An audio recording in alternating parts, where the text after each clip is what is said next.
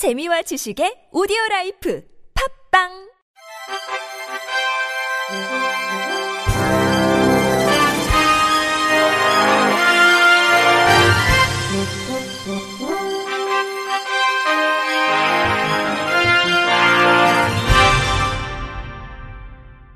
청취자 여러분 안녕하십니까? 1월 3일 화요일 KBS 뉴스입니다. 보건복지부는 장애인의 외부 활동에 필수적인 건물의 편의시설 설치 정보를 스마트폰 앱 등으로 안내하는 편의시설 안내 서비스를 시범 운영합니다. 그간 일부 지자체 등에서 지역 단위의 장애인 편의시설 정보를 안내하는 스마트폰 앱을 개발해 활용하는 사례는 있었으나 전국 단위로 건물 시설에 설치된 편의시설 설치 정보를 제공하는 서비스는 처음입니다. 이번에 시범 운영하는 장애인 편의시설 안내 서비스는 복지로 사이트 및 앱의 전국 복지 지도를 활용해 전국 건축물의 편의시설 설치 정보를 탑재했습니다. 약 14만여 개소 건축물의 편의시설 설치 유무 및 적정 설치 여부, 세부 설치 현황 및 장애물 없는 생활환경 인증시설 정보 등을 제공합니다.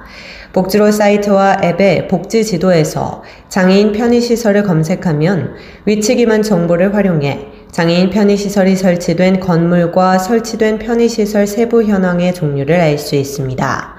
편의시설 중 해당 건물에 설치된 편의시설을 장애인 등이 직관적으로 쉽고 빠르게 확인할 수 있도록 픽토그램 방식으로 표기하며 편의시설이 설치 기준에 맞게 적정 설치된 경우 녹색 설치 기준이 일부 완화되어 설치된 경우 주황색으로 표시합니다.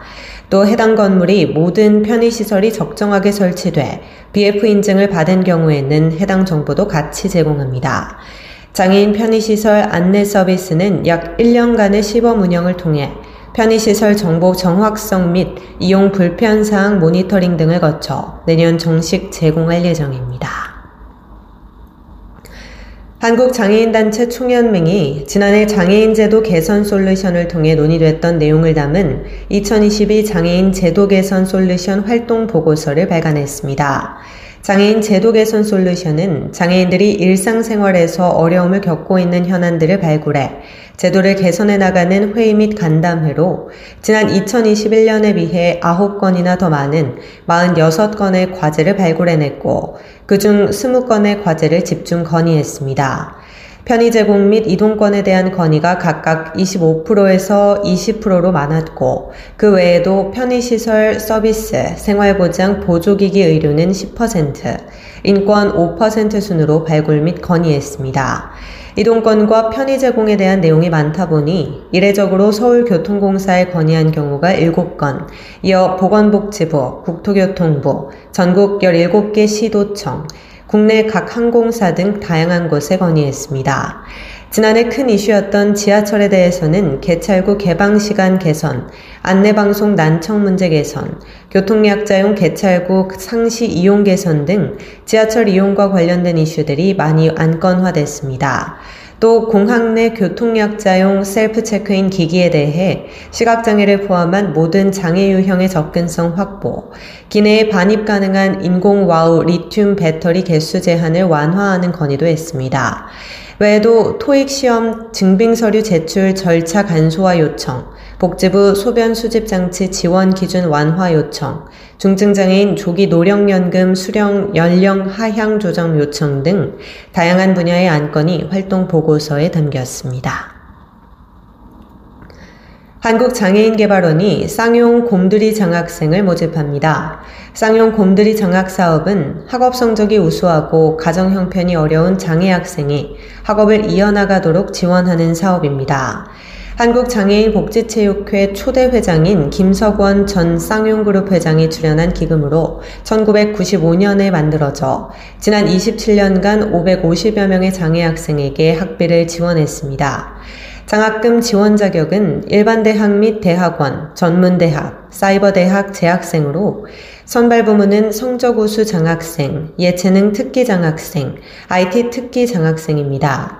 신청은 개발원 누리집 공지사항에서 장학생 지원 신청서 양식을 내려받아 작성한 후 성적 증명서, 장애인 복지카드 사본, 가족관계 증명서 사본 등의 서류를 구비해 오는 20일까지 소속 학교장 명의의 공문으로 우편 또는 방문 접수하면 됩니다. 또 예체능 및 IT 특기 장 학생은 2020년 이후 국내외 대회 입상 증명서 사본을 함께 제출해야 합니다. 개발원은 성적과 소득 수준 등을 고려해 2월 중 장학생을 최종 선발할 예정입니다. 서울시가 올해 장애인의 교통비 부담을 경감하고 대중교통 이용의 선택권을 보장하기 위해 장애인 버스 요금 지원 사업을 추진합니다. 서울시 거주 6세 이상 장애인이면 지원받을 수 있으며 장애의 정도가 심한 경우 동행하는 사람 1명까지 무료 승차를 지원할 예정입니다.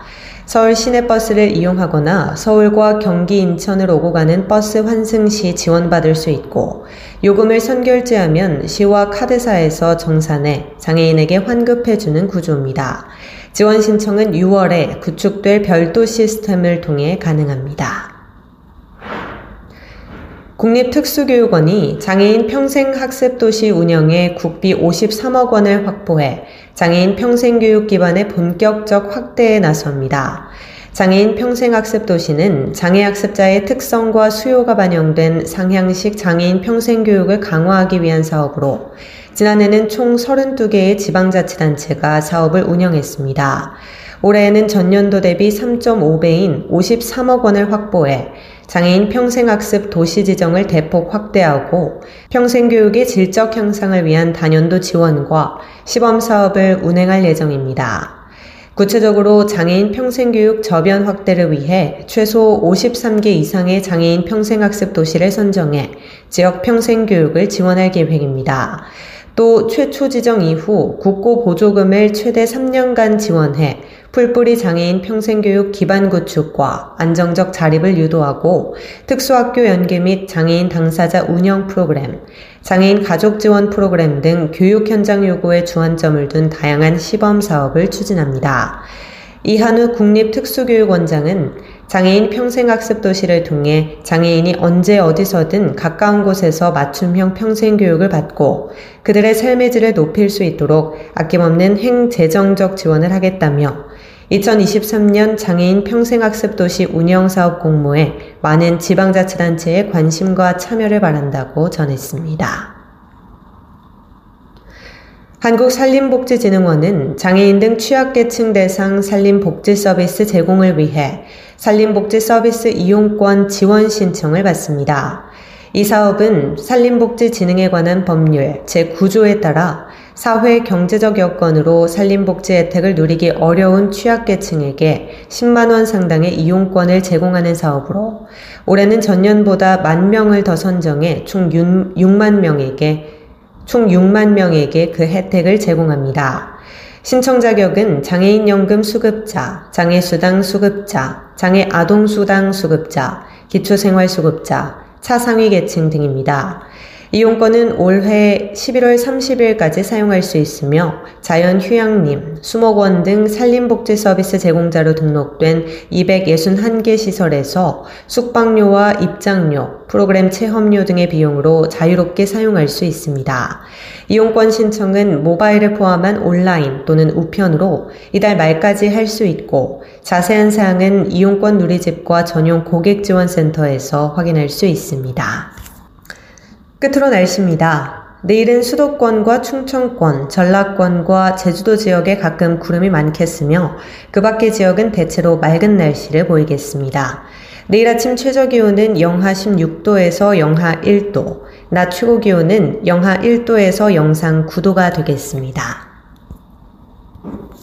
이상으로 1월 3일 화요일 KBS 뉴스를 마칩니다. 지금까지 제작의 이창훈, 진행의 조소혜였습니다. 고맙습니다. KBIC